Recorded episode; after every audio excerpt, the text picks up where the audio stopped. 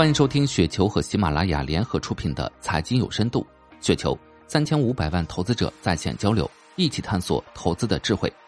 听众朋友们，大家好，我是主播费时。今天分享的内容名字叫《隆基股份竞争力分析及未来思考》，来自财报，是一本故事书。二零一三到二零二零年，公司营业收入从二十三亿增长至五百四十六亿。年复合增速百分之五十七点四，公司净利润也从零点七二亿增长至八十七亿，年复合增速百分之九十八点二。那我们现在如何评估公司的竞争力呢？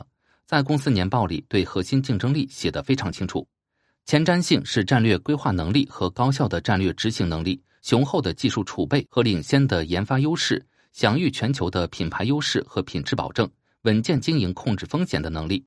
在这里，我想谈谈我的看法。二零零六年，公司成立之初，通过对光伏行业各类技术路线进行研判，通过第一性原理选择单晶作为公司的技术方向，并集中资源聚集目标。对公司当时的选择可以说是非常有前瞻性的研判，因为单晶的成本远高于多晶，但单晶的转换效率高于多晶。如何降低单晶成本是取代多晶的关键所在。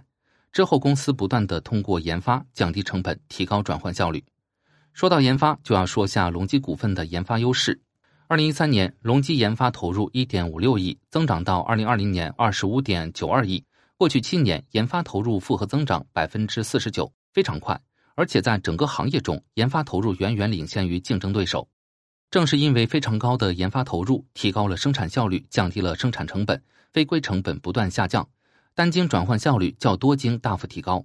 正因为单晶成本的快速下降与转换效率的大幅提高，单晶市占率迅速得以提升，慢慢的取代多晶硅，而隆基正是压住单晶硅技术路线，成为这个时代的最大赢家。所以从这点看，隆基管理层是有着非常强的前瞻性战略意识。隆基的前瞻性战略意识可不仅仅是在压住单晶硅取代多晶硅上，在二零一五年收购浙江乐业光伏进军太阳能电池组件。二零一四年组件营收一点六亿，增长到二零二零年三百六十二亿，六年复合增长百分之一百四十七。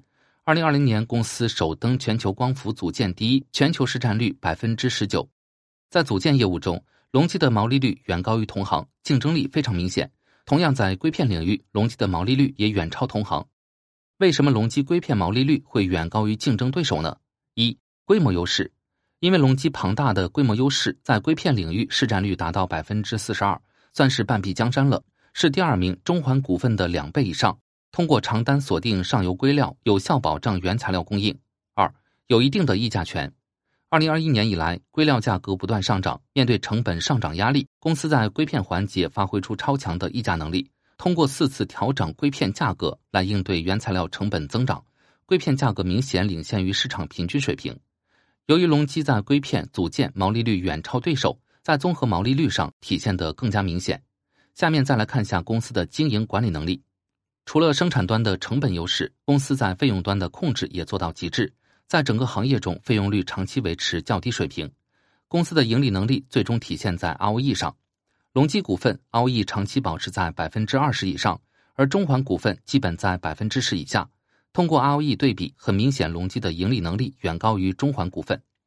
隆基股份远超对手的盈利能力，是公司竞争力较强的一种综合体现。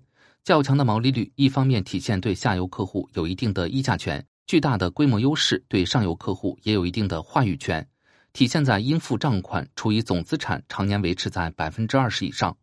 另一方面是由于强大的研发优势，非规成本每年以复合百分之十的幅度不断下降。公司的研发优势不单单是降低成本，更重要的是转换效率的提高，才有机会让单晶硅最终取代多晶硅。而较低的费用率也体现了管理层的经营管理能力。所以说，隆基超强的盈利能力是公司竞争力的综合体现。正是由于公司有着较强的竞争力，在产能建设上一直在扩张，迅速占领市场。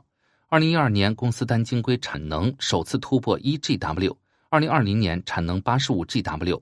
产能八年增长八十五倍，仅仅二十年时间，隆基成为全球光伏行业的老大，并不断免费公开领先技术，推动行业发展。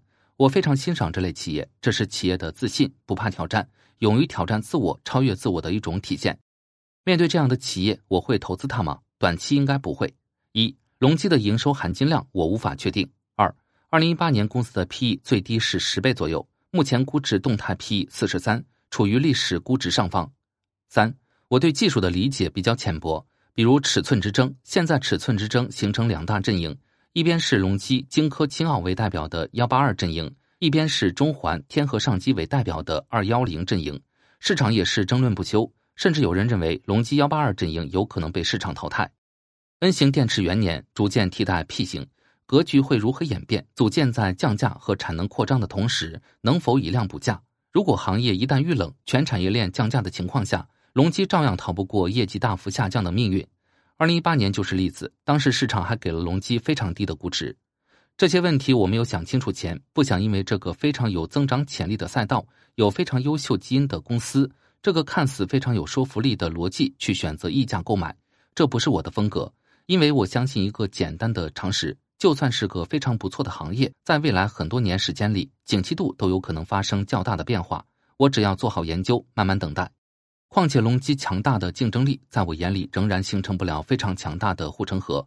首先，公司对下游客户的话语权并不是我们想象中的那么强，仍有大量的应收账款。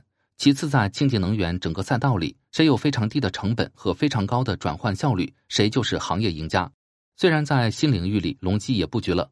二零二一年，公司两大新动作：光伏建筑一体化 （BIPV） 和氢能新赛道的布局。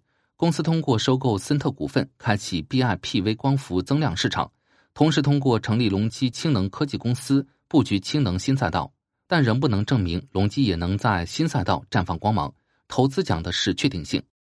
光伏行业的特点属于资本密集型产业，规模化生产是降低成本的必要手段。同时，光伏行业技术更新速度较快，新技术、新工艺不断涌现，并实现技术替代。行业领先企业要通过不断进行设备升级、改造和更新，巩固技术和成本优势。所以，这个行业最大的特点是技术更新快、资本支出大。这两者我都不太喜欢，因为我对这方面认知极度缺失，我才不敢随意溢价购买，也不敢轻易越过我的原则：高于三十 P/E 要非常谨慎，除非我能确定未来几年能看得比较透彻。以上就是今天的全部内容，感谢您的收听。